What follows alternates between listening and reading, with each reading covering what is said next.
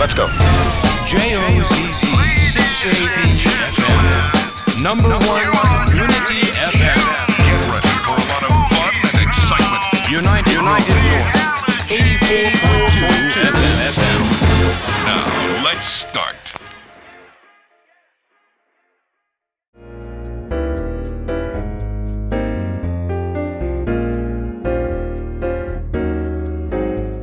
2023年7月は愛知北 M 伊藤恵美子のコージースペースのラジオ放送をお届けします。今回は2023年5月15日第19回にゲスト出演していただいた八千代酒造当時のカバ久美子さんです。では早速お聞きください。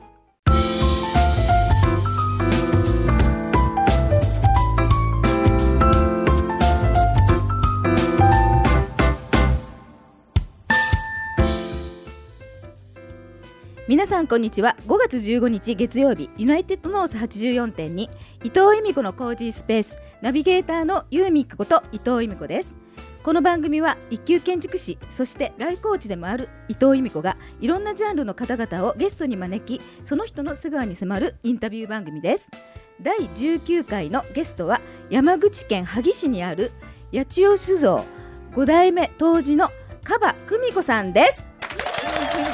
には。ちは。久美子さん、はじめましてですね。はいは今日もさっき初めてお会いしたっていうことなんですよ。そうですね。はい。そしてですね、今日はすごくギャラリーが多いんですよね。あれ、はい。二十人ぐらい。20人ぐらいね、あの久美子さんを見にうんね。私のファンがたくはい、さん。ファンがね 来てらっしゃいます。そしてですね、なんかあの協賛していただいてるね、クラウドビールのね、バタフライブロワイのね、入谷さんオーナーなんですけど、マラソン誌にね、ここまで来てるみたいですね。今びっくりしましたけど。はい、ということでですね、えー今日のですね、カバ久美子さんがどうして出演ここの番組に指定ししたことになったかっていうと、はい。あの同じオンラインサロンの、うんうん。えー論文の田村敦さんがやってる大人の小小学校。のオンラインサロンがあるそうなんですけど、はい。そこでご一緒している酒井千春さんが私の番組宛てにあのカバさんをぜひゲストに呼んでほしいということで、はい。メールをいただきまして、ええ。今日になりました。ということで、私も何かこ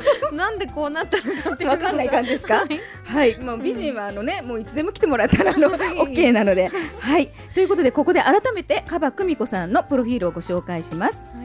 山口県萩市にある明治 20, 20年創業の八千代酒造の三姉妹長女として生まれ高校卒業後を機に上京東京では栄養士として働いていたものの代々続く日本酒文化を守らなくてはならないという使命感から5代目を継ぐ覚悟を決め2017年に U ターン。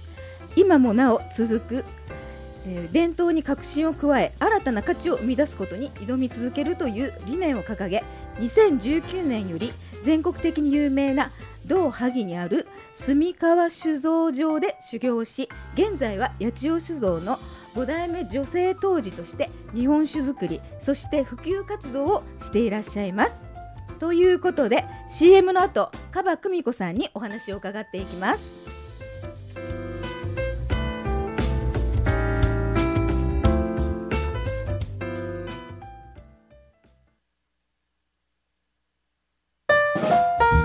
答えはあなたの中にある人生の設計図共に描くパートナー由美子伊藤。迷ってもいい。それがあなた。建築士伊藤由美子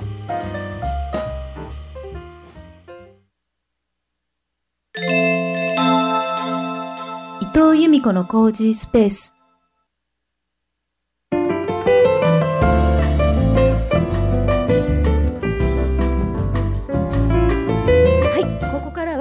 はコージースペーストークということで今日は八千代酒造の、えー、当時のカバ久美子さんにインタビューさせてもらいますはい。よろしくお願いします。はいということでですね先ほどもあのプロあのちょっとご紹介させていただいたように、えー論文のですね田村敦さんのオンラインサロン大人の小学校というところに、えー、久美子さんもあの入っていらっしゃるってことなんですよね。はい。でその流れで、昨日岐阜ではい。あのイベントがあったんですよね。そうです。あのーはいたえっと、大人の小学校で、はい。えっと、私がですね、まあ、当時なので、はい。日本酒プロジェクトというあのみんなでダム小児童で日本酒を作ろうっていうプロジェクトがあったんですけれども、はい。それがですねもう完成しまして、はい。で5大都市でパーティーをするっていうのではい。で昨日岐阜ではい。あのパーティーをしました。そうなんですよはい。ねたまたまなんですけどね。たまたまなんですよね。たまたま。がたまたまつな あのつながって今日今ここにいるっていう状況なんですよね。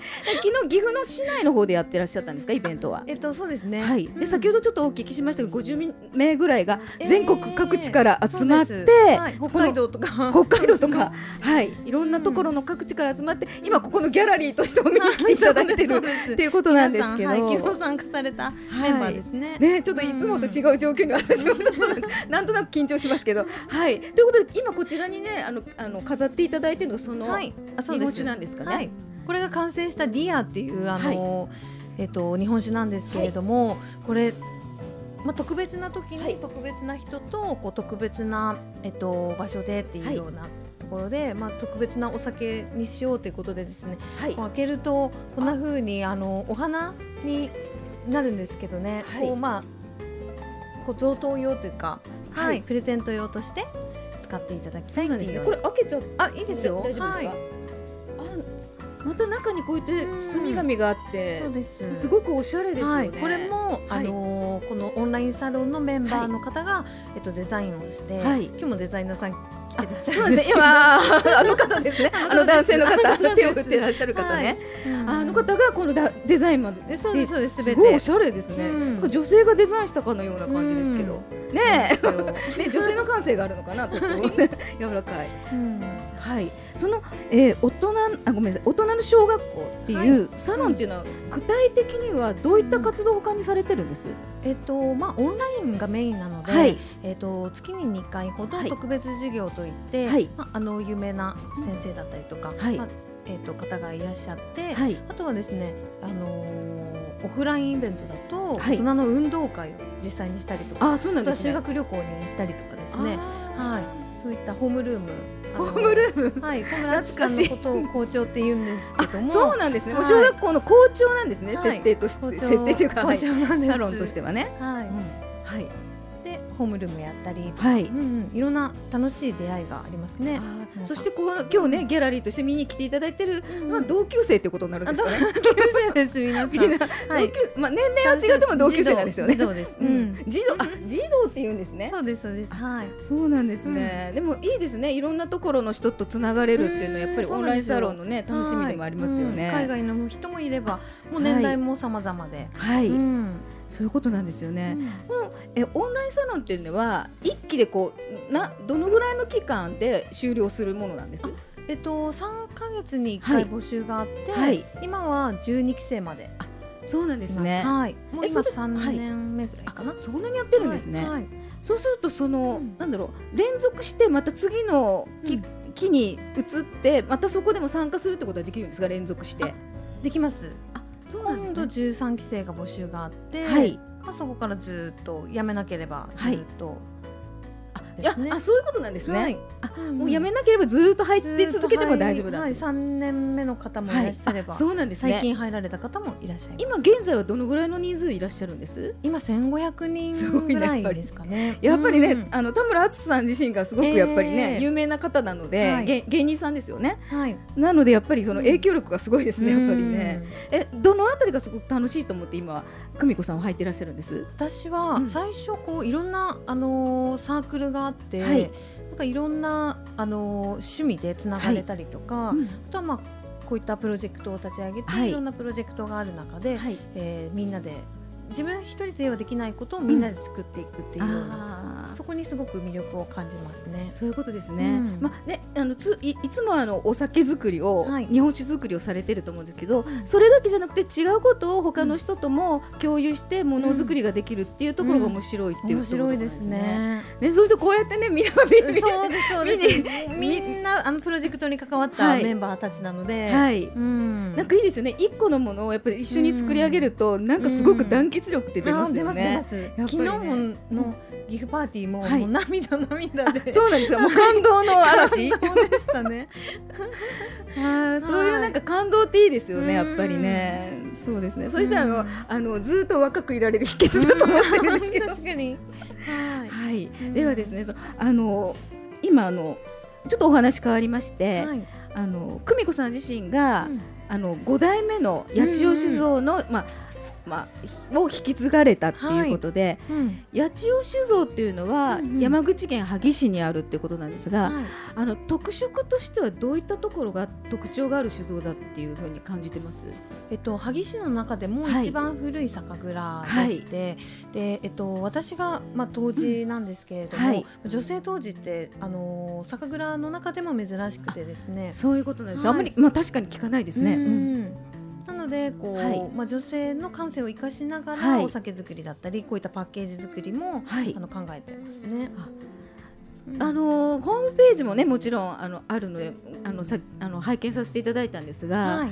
あのお酒のねそのやっぱラベルのデザインとかも、うん。なんかちょっとこう白ワインとかシャンパンにもできそうな、はい。やっぱおしゃれなね、うんうん。あの日本酒のラベルだったりするなと思ったんですよね。ああいうのをやっぱ見るとちょっとね自分でも飲んでみたいし、うん。やっぱり自分のねあのお友達とかにもプレゼントしたいなと思うような、ありがとうごやっぱりボトルだなと思ったんですよね。そこら辺がやっぱりあの女性の感性を生かしてるっていうところにつながってるんですかね、やっぱり。うんえ今、えー、2017年に U ターンされて、えあのまあ2023年なのでうん。6年ぐらい経ちましたけえど、はい。どうです？その6年間やってきたあの感触としてはそうです当時として。ね。はい。あのまあ住川酒造さんのところでですね、はい。修行させていただいて、はい。でまあ私が最初に作った商品商品というか作品がルームっていう商品があって、はい。でそれを作った時はやっぱりすごく嬉しくてですね、はい。あの自分でこう考えてパッケージだったりお酒とか脂質も味もはい。自分で考えたことがこう世の中に出るっていう、うん。なんていうんですかね。誰もができることではないのですごくやりがいのあるねゼロから1に生み出す仕事ですもんね。うん。はい。そのルームっていうのはちょっとホームページ見させていただいたら、やっぱコロナ禍でこうおうち時間が長くなることによってのなんかちょっとネーミングではないんですよ。違うんですか、はい、その前に、はい。あのもうあ発売されお酒なんですて、ね。はい、それルでームっていううんその商品の名を付けた由来としてはどういうところにあるんですか？えっとまああの友人だったりとか、はい。あとご家族の大切な方と飲む空間だったり、はい。そういったあの一人で週末に、はい。あの自分へのご褒美として、うん。まあ金曜ロードショーとかを見ながら企業のことね。はい。自。分の部屋でゆっくりとはい。こう飲むような、うん。あのお酒っていうことで空間だったりとかあのその場所っていう意味を込めてルームっていうふうにそうなんですね。この番組も工事スペースって言って空間ね。ね。空間っていうのを大事にしてるので、まあはい私が建築士っていうのもあるので、えーやっぱりあのそうなんですか。あの空間っていうの今すごくあの響いてくるのでね、うん。あじゃあルームっていうお酒もあ,、えー。ありなああったりとか、うん。あと八千代酒造のこの八千代っていう、はい。あのお酒もあったりするんですようん。ね。そうですね。はい。この八千代っていうのは、千代に八千代に、はい。こう飲まれる家庭家族の、が代々代々つながり続きますようにっていうような思いを込めて、その千代に八千代にっていうのは決めあの君が日本代から君が代、えー、言えてないですね。日本国家の君が代からの八千代なんですね。あそうです。はい。なんかうんそれだけ聞くだけでもなんかすごくうん幸せになる気がしますけどね。はい。はいでえっ、とそのまあ今喜びについてあのお話ししていただいたと思うんですけど、はい。あの家業を継いでやっぱりあのいろんな苦労もあると思うんですね。そのあたりっていうのはどういったところがちょっと大変だなと思ったりしますか？えっと、修行先の,、うん。まあし、あの住川酒造さんのところの設備っていうのが、まあ、ものすごくこう最新的な設備で,、でうちはですね130もう何年もはい。続いてるんですけれども、はい。もうその蔵のあの、うん。その当時のままなので、そこでこういろいろとあの設備が違う中でこうはい。作っていくっていうところが、あ。なかなか難しいっていうところとあとはやっぱり男性のもともとあの女性禁制でですね入ら入ってはいけなかったんですよ。金星なんですね。はい。女あのお酒の神様が女性なので、はい。えっと、女の人が入ると喧嘩しちゃううんからダメっていうことで、はい。入人禁制だったんですけれども、今はよくてで、まあ、そういった力仕事とかあのあお米も3 0はいキロとかあるので、はい一つの袋が。からその辺が難しいというか苦労はしますね。けどなんかすごく力仕事なんじゃないかなって私もホームページ見ながら思ったので、はい。やっぱり実際そうなんですね、そうです30キロのお米って10キロでも大変なのに、うん。その3倍ってことですもんね、はい、でもモテるようになります。そうなんだ。やっぱそこは仕事だとやれちゃうんですね、はい。うん。わあ素晴らしいな、うん。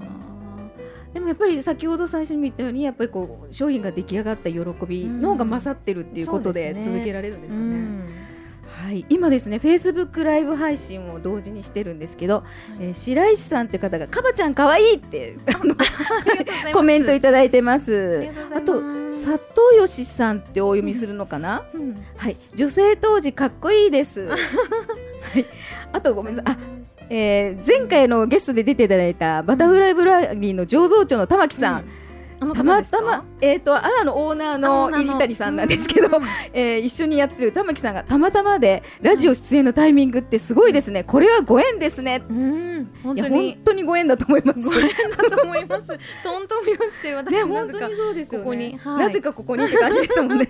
はい。あと原田さんですね。お話が聞きやすくてわかりやすいですね。楽しく拝聴させていただいてますということでコメントいただいてます。ありがとうございますありがとうございます。今日本当にね、あのちょっといつもとは違う感じのあの犬山のスタジオ前なんですけどね、あのなんか事業参観のように 逆に見られてるような感じですようん緊張しますけね。どなんか、ねうん、でも見守られてる感じですよね。うんはい。笑ってるけどね。はいあ、あそうですね。そちらもあげますか？はい、それってちなみに、はい。これはなあこれが何になるんですか？あ。の日本酒プロジェクトのプロジェクトのうち、うちわみたいな感じ？乾杯ウェイ塾っていう風につけた田村敦さんのオンラインサロンの大人の小学校の中のまたこの日本史プロジェクトのタイタイトルというか。タイトルってことですね。はい。うん。えこれはあの先ほどのデザイナーさんが考えられたんですか？あ考えられたんですよ。あああいらっしゃいましたいいやっぱりすやっぱりプロですよね、はい。やっぱりプロですよねっていうのもですけど。ね素敵ですね、うん。はい。ということでですね。はい今 緊張の中 いつもと違った感じであの見守れながらやってますけど。はいということでですね。本日のコージースペーストークでした。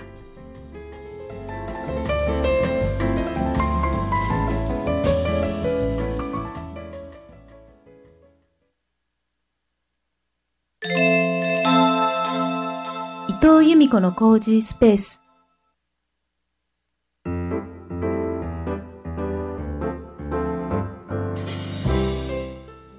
はい。今日はですねもうせっかく山口からね来ていただいたので、何かねあのご案内したいことがあったらお話ししていただければと思います。はい、えっ、とじゃあまず、はい。あの田村敦さんのこの大人の小学校も、はい。えっ、と三ヶ月に一回募集があるので、はい。まあ、よかったらあの十三期生も募集をこうまあ三ヶ月後くらいかもしれないんですけれども、はい。また募集があるので、はい。なんか興味がある方はあの入ってきてくれると嬉しいなっていうところと、はい。うん、あとこの日本史プロジェクトでですね、はい。実はあの私たちはい。スタン、スタンド FM あでですね。スタンド FM はい、はい、それでラジオをやっていあて、そうなんですか、はい。この大人の小学校じゃなくてこまあの別の別まの大人の小学校のこうメンバーーと一緒に、と一緒に。はい。私が、はい。あの萩の、はい。あの野鳥酒造のはい。スタンドウェイっていう、あのバー日本酒バーのおかみっていう設定で、そういう設定なんですね、はい。ゲストを招いて、まあ、萩にゆかりのある方だったりとか、日本酒にこうゆかりのある方だったりとか、はいそういう方を招いてですねインタビューするおお話を あそうなんですね。だからお話上手なんだなと思いましたけど。ね、だっていきなり来てね、ここで喋れるっていうなかなかねなかなか皆さんができるわけじゃないと思うんですけど、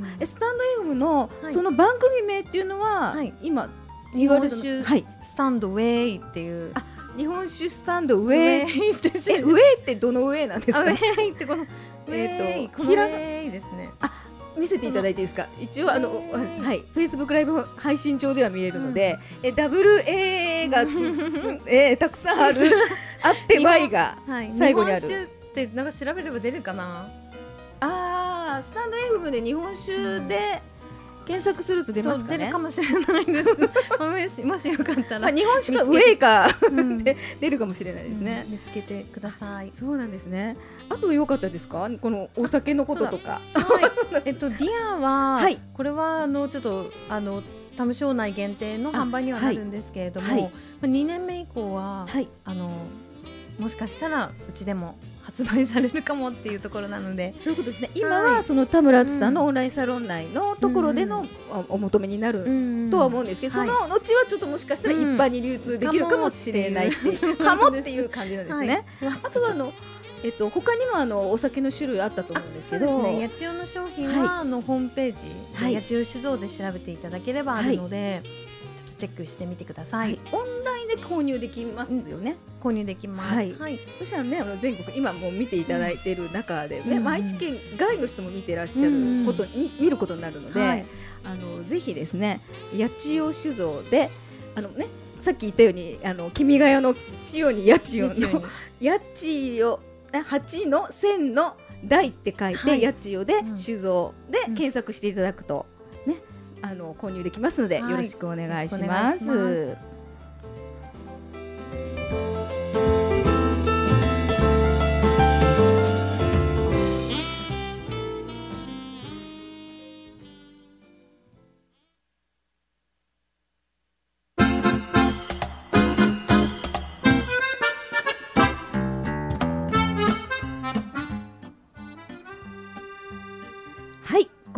きなりですが、ラジオ番組なのにゲストの方とあっち向いてホイをしてしまうコーナーです。いつも協賛していただいているバタフライブルワリーのビールをかけまして、久美子さんが私に勝ったらクラフトビール3本セットをプレゼントします。ということでですね、今日はですね、このラベル、えーこのあのね、このビールはですね、日本酒工房を使ったビールなんですよ。とということでね、入谷さんにあのこちらをぜひあの入れてほしいということでお願いしました。やっぱり日本酒つながりということで。うんであのあっち向いて方に買ったらお持ち帰りいただけるということなので、は、はい い今からじゃあ、はい、飲めますよね。いやおかしいこと聞いたけど飲みま、すよ。ビールも好きですよ。ビールも好きですか？はい、うんということで、じゃあ最初はグーでお願いします。グーではい最初はグー、じゃんけんほい。あれあ、あそうです。あっち向いてほいをやっていただければいいんですか？はい。あっち向いてほい。全くなんかあの誘導されたからにパス負けてよろしくお願いします。じゃあ私今わわざと負けたつもりは全くなかったんです実は 本当にあれなんかなんか知らなくふって言っちゃったんですよやらせとかではないです全くやからせ。じゃないんですよ。私もなんで私同じ方向見ちゃったのか なんかね柔らかい雰囲気にあのあのいい感じで誘導されました。嬉しい。はいということでですね、うん。こちらの商品ですね。これワゴンっていう商品なんです。よ、うん。琴のラベルがついてるんですね。であとねあの他にもあの13種類あるんですけど今日はあのその中の3本ということでえこちらの方はササクスフォン。うん。これもまた違うタイプのうんうんって言ってますけど入谷さんがオーナーの。あの違う種類のですね柑橘系呼んでますけど柑橘系ホップのアロマモルトのコクん？工房のフルーティーな香りという感じであのまた違ううん。あのテイストあのんあの味のビールになるんですよね、映らないね ここちょっとね。はい。あとですねこちらの方がこれ何？これ何とか言ってる。えっと入谷さんこれ何あフルートでした。フルートという形で。これもまた違う味合いになるのでこのね味の違いもお楽しみいただけますそうですね。日本酒工房すごく気になりますしね。そうですね。やはりね、うん。当時の方なのでね。はい。はい。そうなんですよ。香りもなんか華やかなあの向こうはシトラスとか。そうですね、はい。あの、うん、違うんですよね。うん。色それぞれが。でも楽やっぱりね。日本酒工房を使用して書いててやっぱりなんとなくこう日本酒の香りやっぱりするんですよね。うん。なんとなくじゃなくてするんでしょうね。あ はい。ーなのでぜひ。はい。と飲んでみたいです。早速ねお家に帰ったら。はい。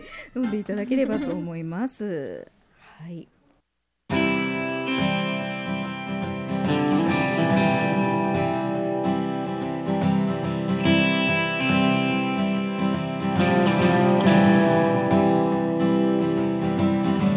はいエンディングの時間となってきました。エンディングテーマは小山拓司さんで二人の遥かです。ということでですねもはい。う時間あっという間に。あっという間ですね。ね。やっぱり30分しかないのでね。うん。でもあの今日本当に私はあの初めてお会いして、はい。もうにこやかなねもう可愛らしいあの久美子さんの笑顔に癒されました。はい、ということでですね最後にですね、えーそうですね。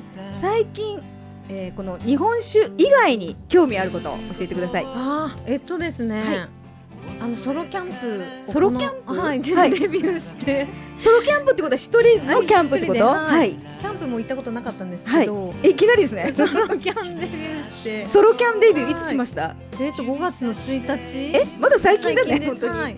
2週間ぐらい前。うんはい。なんか思い立ったらうんと思って、キャンプ道具めちゃくちゃ揃えて、揃えて。はい行きました。それ山口の山口近くののところですか？はい。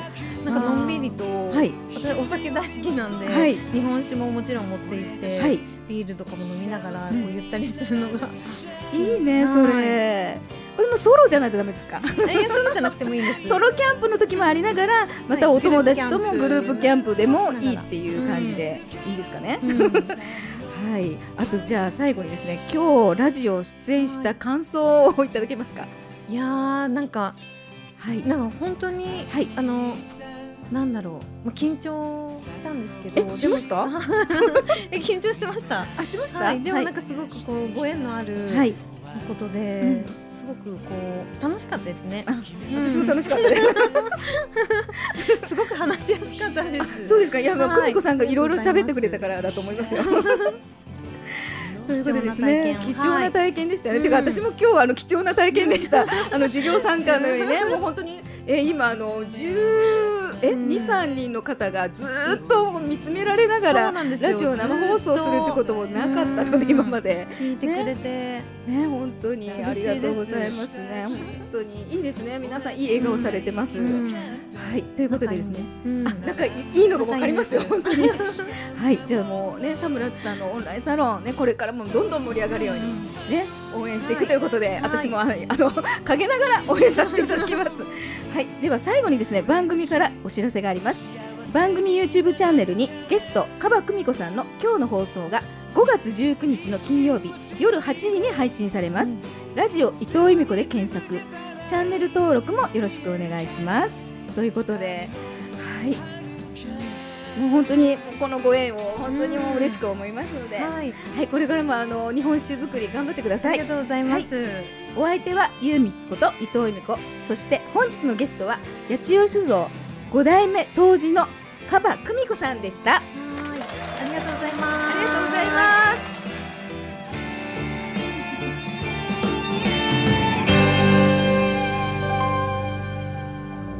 茜色の空？二人の夢が。愛知北 M 伊藤由美子の工事スペース。第1第3月曜日の昼の1時から1時半まで。生放送で行っています。生放送の模様は番組 YouTube チャンネルでもご覧いただけます。ラジオ伊藤由美子で検索。ポッドキャスト番組の概要欄にも記載しておきます。よかったらこちらも見てください。この番組をまた聞きたいなと思っていただいた方はポッドキャスト音声アプリの購読ボタンやフォローボタンをポチッと押していただくと新しく配信されたものがスムーズに聞けますので番組登録をよろしくお願いします。この番組は音楽事務所ロイスタープロダクションの提供でお送りしました。それでは次回もお楽しみに。伊藤由美子でした。